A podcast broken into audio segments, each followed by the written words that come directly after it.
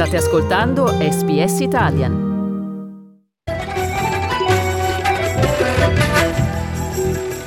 Global Mail. Viaggio nell'impegno italiano nel mondo a cura di Yolanda Pupillo.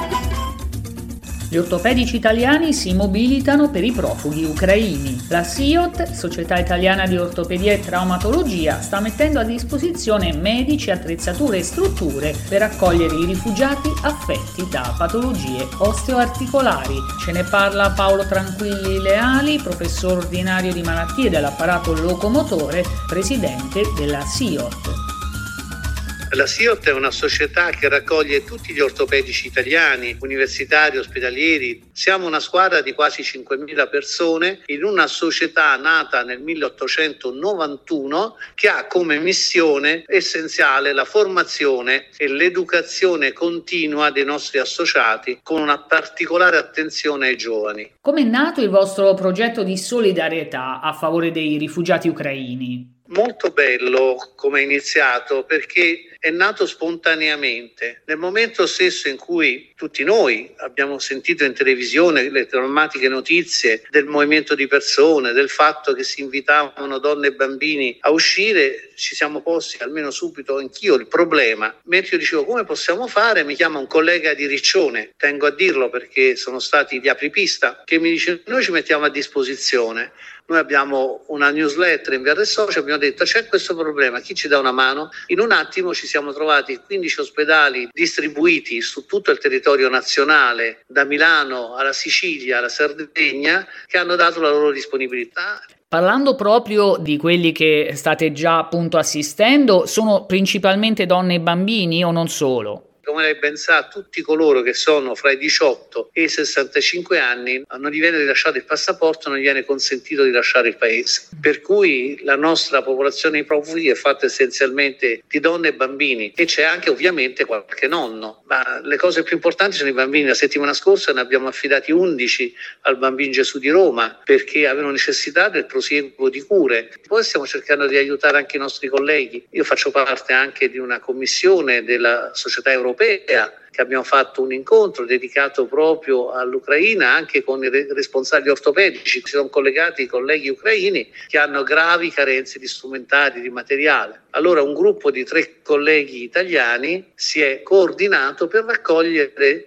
è brutto dirlo, ma insomma i ferri chirurgici usati, quelli dismessi perché non sono più l'ultimo modello e con questa raccolta fatta in tutte le ASL d'Italia sono già partiti autotreni di strumentari, presidi medici, medicazioni, punti di sutura, strumentari chirurgici, fissatori esterni e questi colleghi li hanno accompagnati personalmente per consegnarli agli ospedali sul fronte. Quali sono le patologie più comuni con cui arrivano i profughi? Da un lato sono le forme autoimmuni tipo le artriti reumatoidi che in ogni caso hanno necessità di essere curate, non possono interrompere le cure così semplicemente. Poi ci sono le, tutte le patologie oncologiche di tanti organi ma anche dello scheletro e poi ci sono tutte le malformazioni dei bambini anche lievi, per esempio l'equinovaro che si chiama anche piede storto, quindi sono neonati che devono ricevere le cure ortopediche nei primi entro sei mesi, a sei mesi poi spesso vengono anche sottoposti a un piccolo intervento.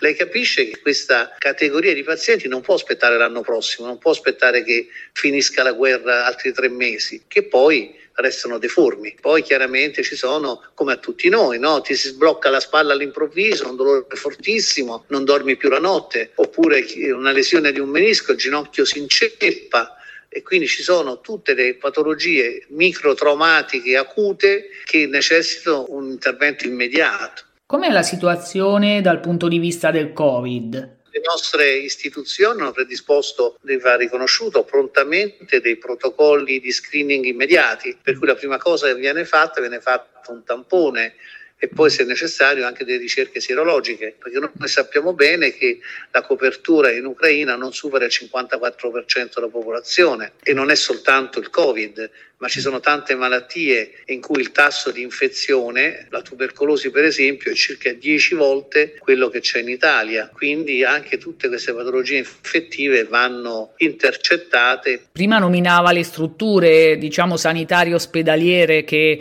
hanno risposto alla vostra chiamata chiamata. Ecco, avete le risorse per questo grande progetto di solidarietà? Domanda cattiva adesso rischio di scatenarmi, ma mi freno.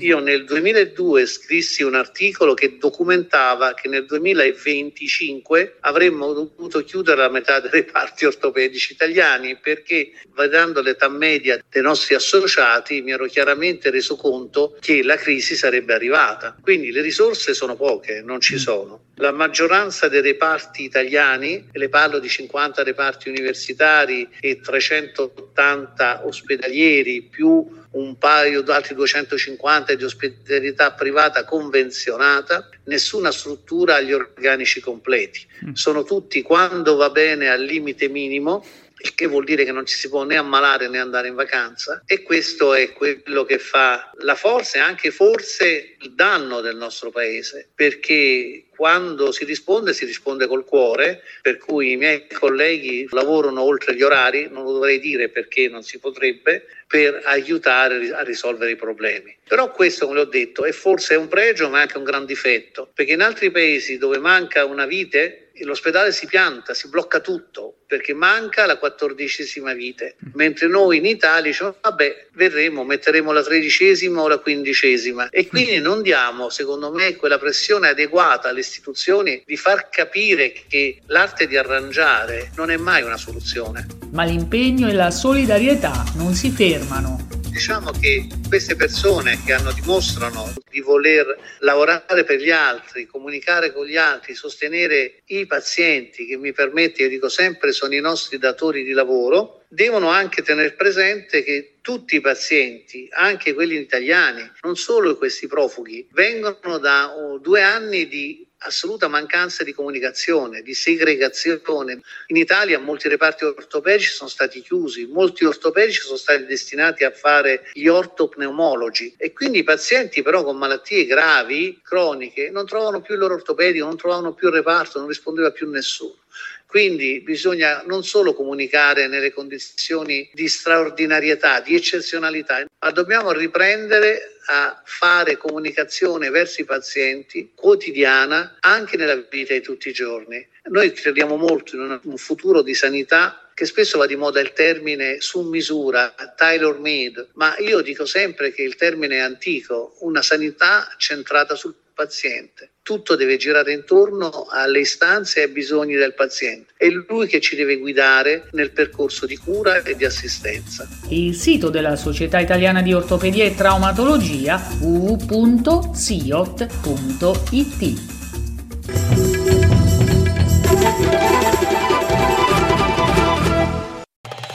Volete ascoltare altre storie come questa? Potete trovarle su Apple Podcasts, Google Podcasts, Spotify o ovunque scarichiate i vostri podcast.